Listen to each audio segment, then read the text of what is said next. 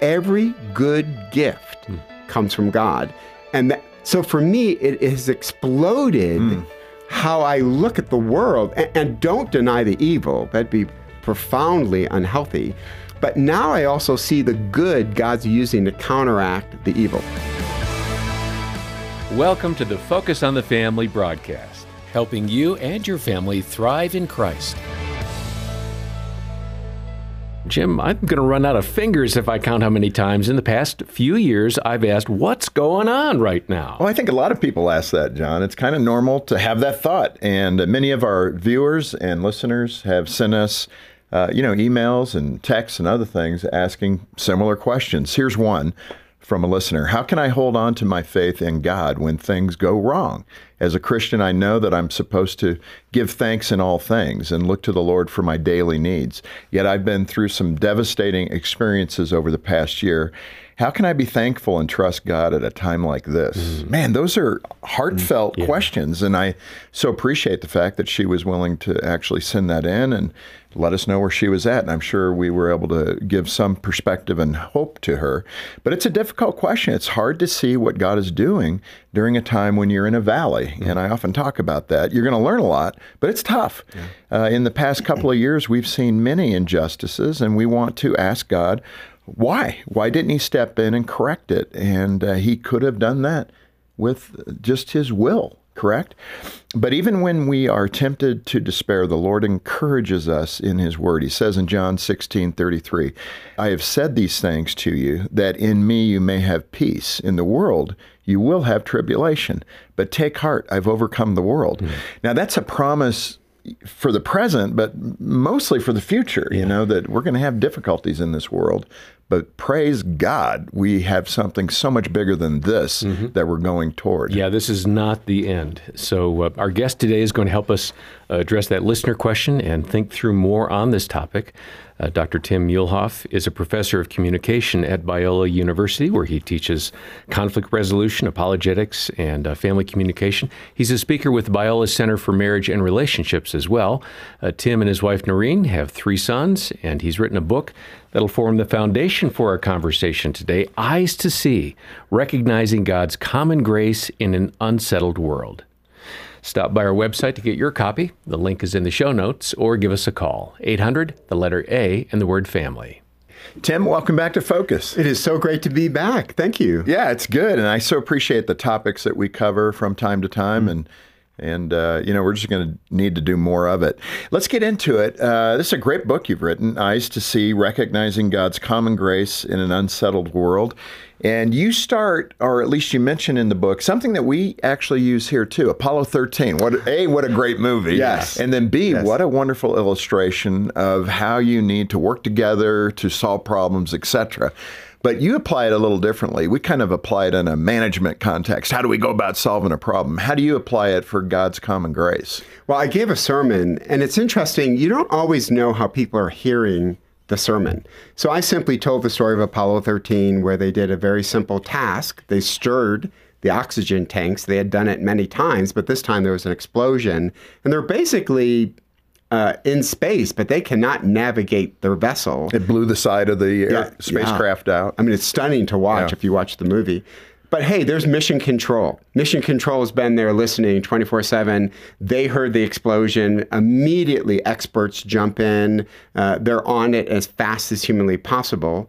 And I just said, you know, God's mission control for us. As we go through life and something happens, God is there 24 7 and He's better equipped than mission control. I thought, what a great sermon illustration. and I will never forget. Pat yourself on the back. Just a little bit. I thought that was really good. A woman came up to me and she just simply said in a very hushed tone, she goes, You know, I'm really jealous of mission control because they actually talk to each other. I mean, the astronauts could hear the experts at mission control. Mm. She said, I, I don't hear from God and I'm in worse shape than they were. Mm. And she just simply walked away. Wow. And that just really hit me that we set people up in in interesting kind of ways because we say things that are biblically true. God loves you and God is aware. He knows when a sparrow falls. He knows the hairs on your head and he is all powerful. Well, that kind of sets up people because it's like, well, then, then didn't God hear the explosion that just happened in my marriage? Hmm. Did God not hear the explosion that just happened because of the pandemic? We are financially going under, and I scream for a response from Mission Control, and I get nothing. So, I mean, how do you answer that? If she were back with you in front of that stage and not walking away and mm-hmm. waiting for your answer, what would you say to her? Well, I eventually did reach out and grab found her. her. Yeah, I found her. Uh, and here's what I love about what Focus does is we normalize conversations. Mm. We normalize it. Like she spoke in hushed tones because I, I wonder why. Because she would think people would think less of her for asking a question that the psalmist asked. So I sat in her question. Like, why don't we hear more clearly from God? Why don't we see overt acts of God like we do in the Old Testament? Mm-hmm. And that is what really led me to sit down and start to think about what could be one sliver of the answer. And that's where I rediscovered common grace, mm-hmm. something that we don't often talk about, but that God's common grace is one answer to what we call the problem of evil, the problem of suffering. And I think it's an important way that God is interacting with everybody in the world, both Christian and non Christian, responding to their pain and mm-hmm. suffering. And in that context, I mean, again, in that moment with that woman, she's looking for an audible voice to tell her what to do, tell her how to get out of the ditch yeah. that yeah. she's in. And we get that. We would all love that. But at the same time, the Lord has purpose in the subtleties. Mm. And that is common grace. Common grace is really knowing those things and not looking beyond those things that are right in front of you and, and, recognizing it. And recognizing them. And I, that's what I like about what you've written in Eyes to See. Let me move to another story you had because, it, again, it just paves the way for our conversation. I think your son had an art project or something like that. But what, what took place with your son's art project and what did that uh, show you?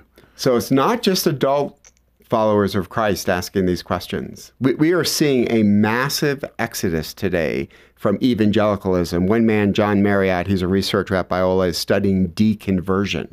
And he says among millennials, for every one person who converts to Christianity, four deconvert. Hmm. So we're seeing a massive. Within a certain age group. Within a certain age yeah, group, yeah. right? So let's go even younger. So my son is in elementary school and they are doing a, a, fundraising project, which they go around and they collect pieces of art and you auction them off. The theme was America. So you show up that night and everybody's done the predictable, right? Fireworks, apple pie, baseball. And the way the fundraiser works is kind of ingenious. You go there knowing your child's artwork has been selected. Now you, you, have to buy it. Well, you're going to buy it, but I know you have to buy it. So I, I jack the price up. It's a good cause. It's a good cause. You and you just look at your friend going, dude, keep going because yeah. I know you have a daughter who has some art, and I am. So it, it, it was all these great, you know, pieces of America. Yeah. Well, they saved my son for the last. Hmm. And they just said, here's one interpretation of America. And they turn it around. Now, this is elementary school. It is a picture of an airplane crashing into Twin Towers. Mm. You could have heard a pin drop. So, I, I mean, it, it, was hushed tones. So you can imagine the conversation in the minivan heading home. Hey, buddy, um, awesome airplane. You know, I mean, it's like, but why did you choose that? You could have chose anything. Mm-hmm. And this is an elementary school. So he's how old? What's elementary school? Elementary is what? K through six. Yeah, yeah, yeah. He goes, Dad, I don't get it. What, did did God know it was going to happen? And I said, Yeah, buddy, he did. He could have stopped it. I said, Yeah. He goes, I, I don't get it. Uh, but it's like I was blown away. One, that this is my young child who, who, by the way, because of the internet, ha- has access to everything. Every bad thing happening in the world, my son's either getting glimpses of it. And so now he, he's trying to reconcile the faith he's been brought up in to the fact that, yeah, God could have stopped that.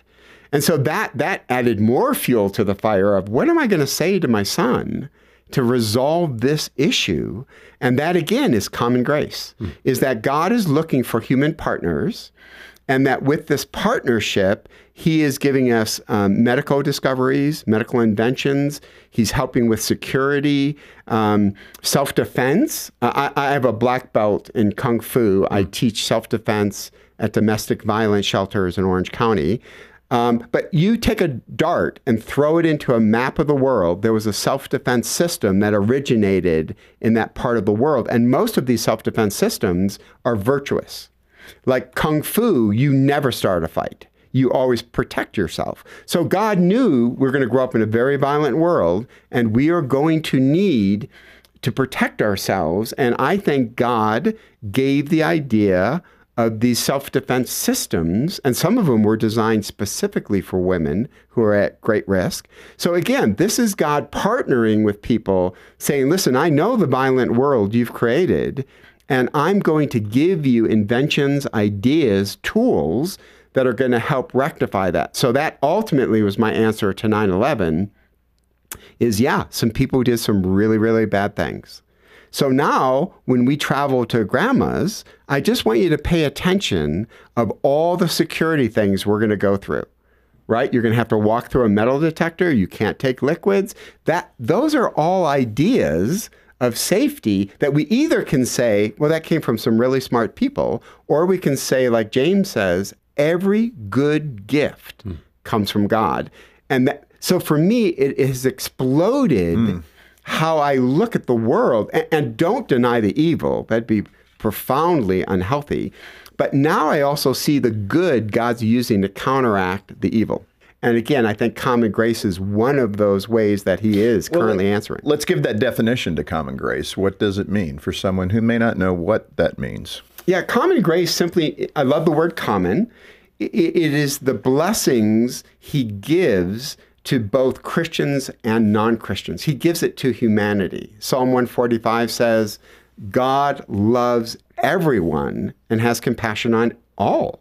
So it's all the blessings you can think of um, that we often take for granted, for sure. But these are blessings. Uh, Jesus says, How is it that you're able to grow crops?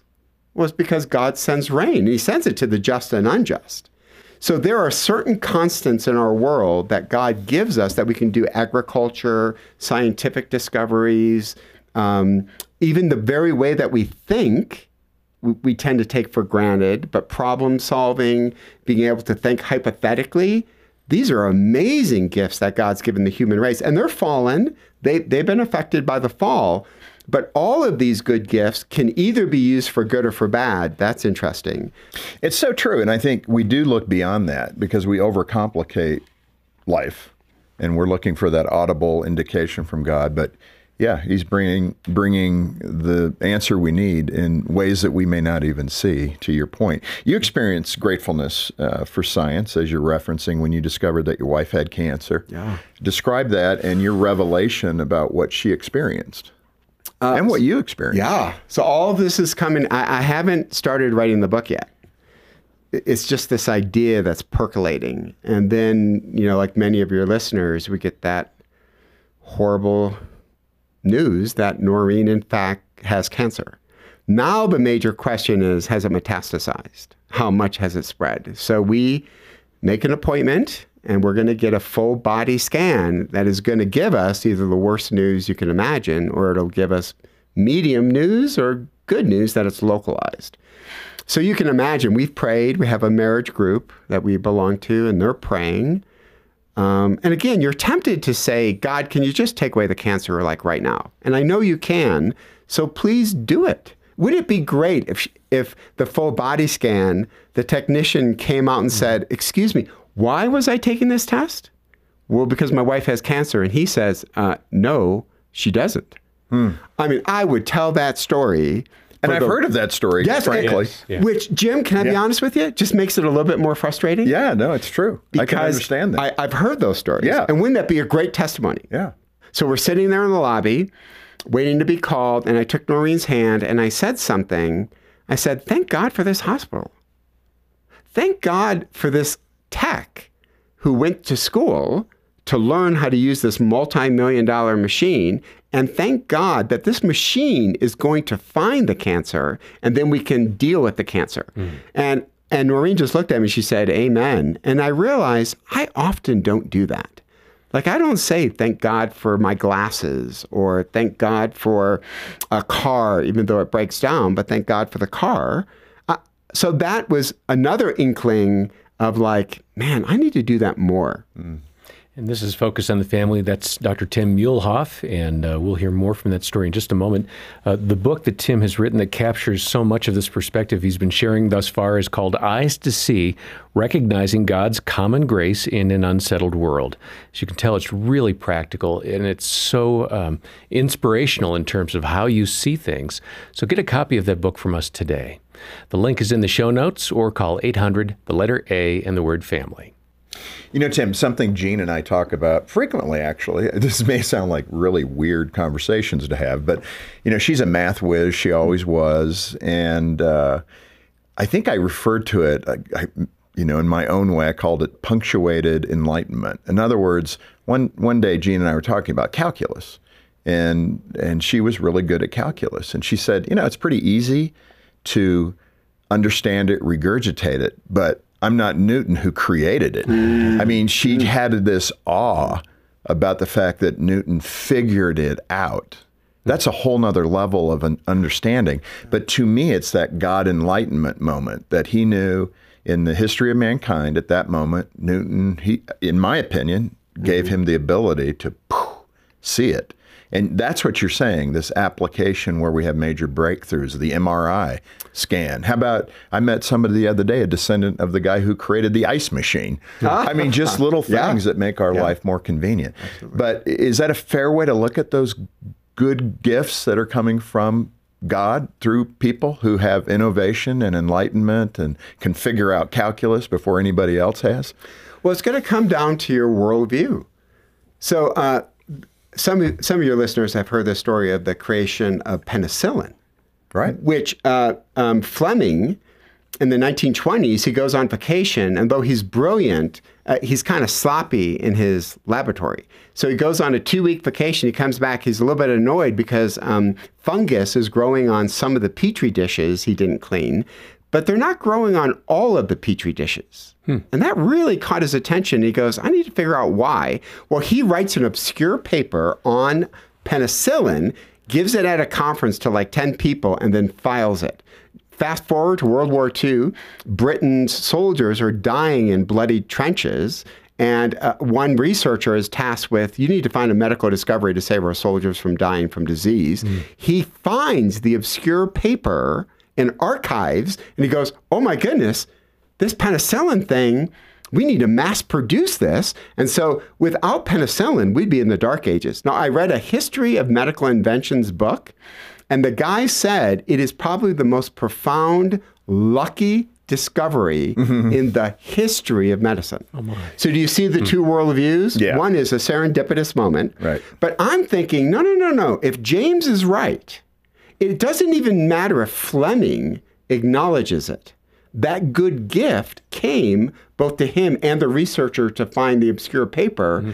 See, then you start to think, wow, I just need to give God credit because he is aware of our needs and he's providing, but he's providing in a certain kind of way that we often exclude. It kind of sounds like expectations. Totally. Yeah.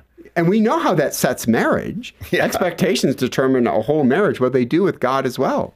So if we're if we're saying, God, I want you to act, but I've already prefigured what that action will look like. Mm-hmm. It's got to be something supernatural, and by that I mean there's no human interaction. God takes away my wife's cancer, but he doesn't use modern medicine to do it because that's an undeniable miracle. Yeah, and some are asking what happened with Noreen. Did the cancer did that? So, it, it, so good news. It was localized, and yeah. a very talented.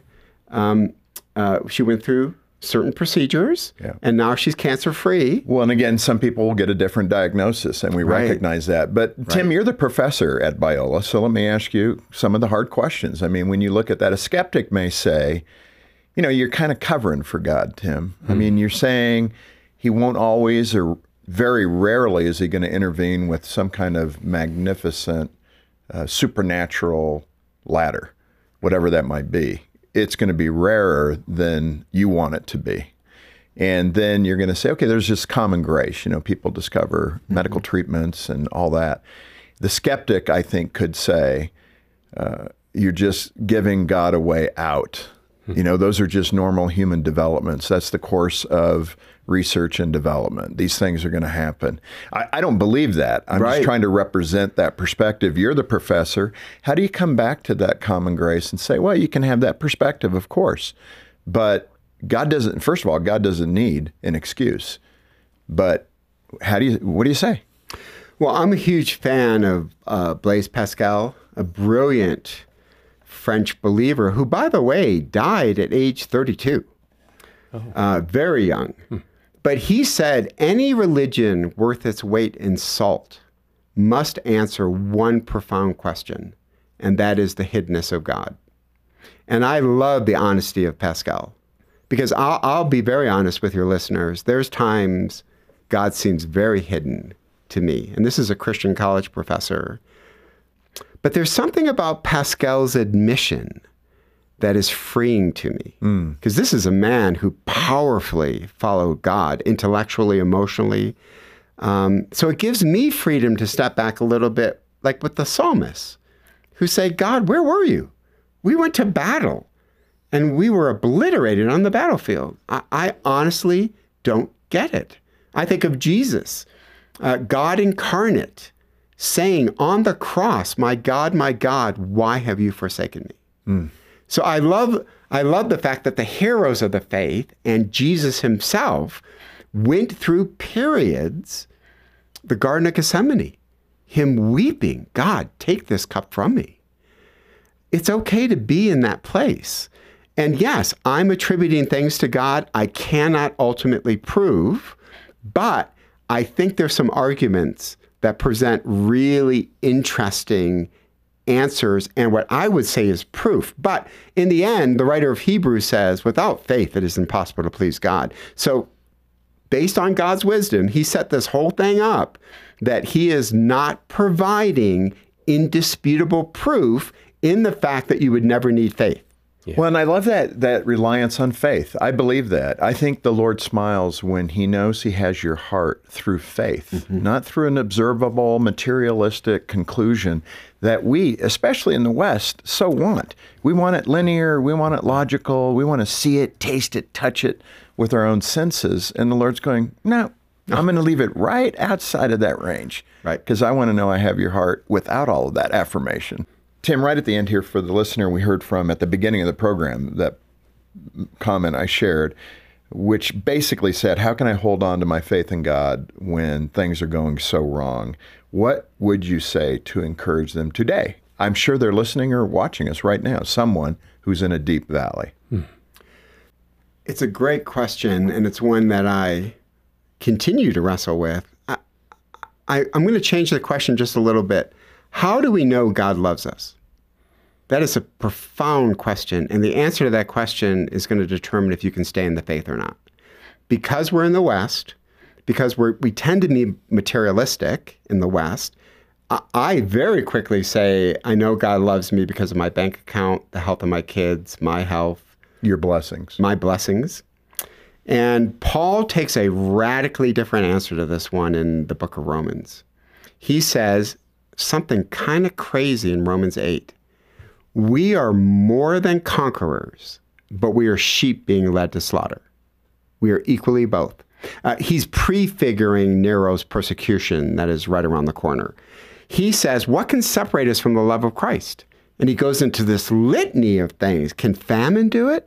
Can persecution do it? And he's saying, No, no, guys, by the way, you're going to get persecuted. I promise you it's going to happen. Well, he says even death. Even death. But they said, but, but don't equate that with the love of God.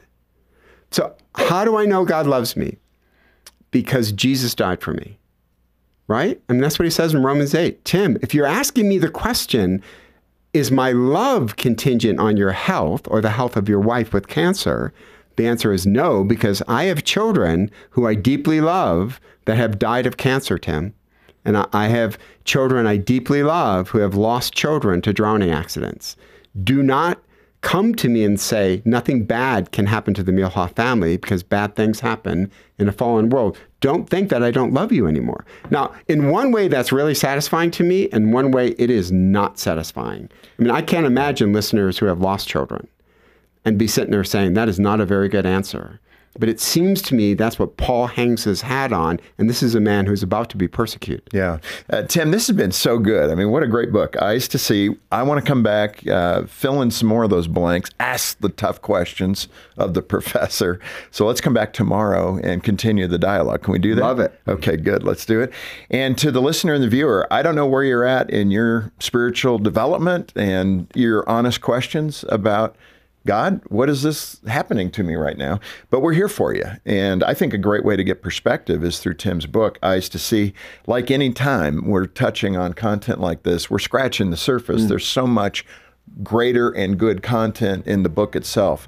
So get a copy. And in fact, uh, do it by entering into ministry with us why not uh, send us a gift for $15 and get a copy of the book? And that way, families are helped. All the proceeds go back into ministry, not into shareholders' pockets. So why not do it that way? It's a win-win. Help us. If you can do it monthly, great. A one-time gift is great. And we'll send you a copy of Tim's book as our way of saying thank you. And our number is 800, the letter A in the word family, or donate generously. Uh, the link is in the show notes. And again, when you make a contribution to the work here, we'll send that book by Dr. Tim Muehlhoff called Eyes to See Recognizing God's Common Grace in an Unsettled World. On behalf of Jim Daly and the entire team, thanks for joining us today. I'm John Fuller, inviting you back next time as we once again help you and your family thrive in Christ.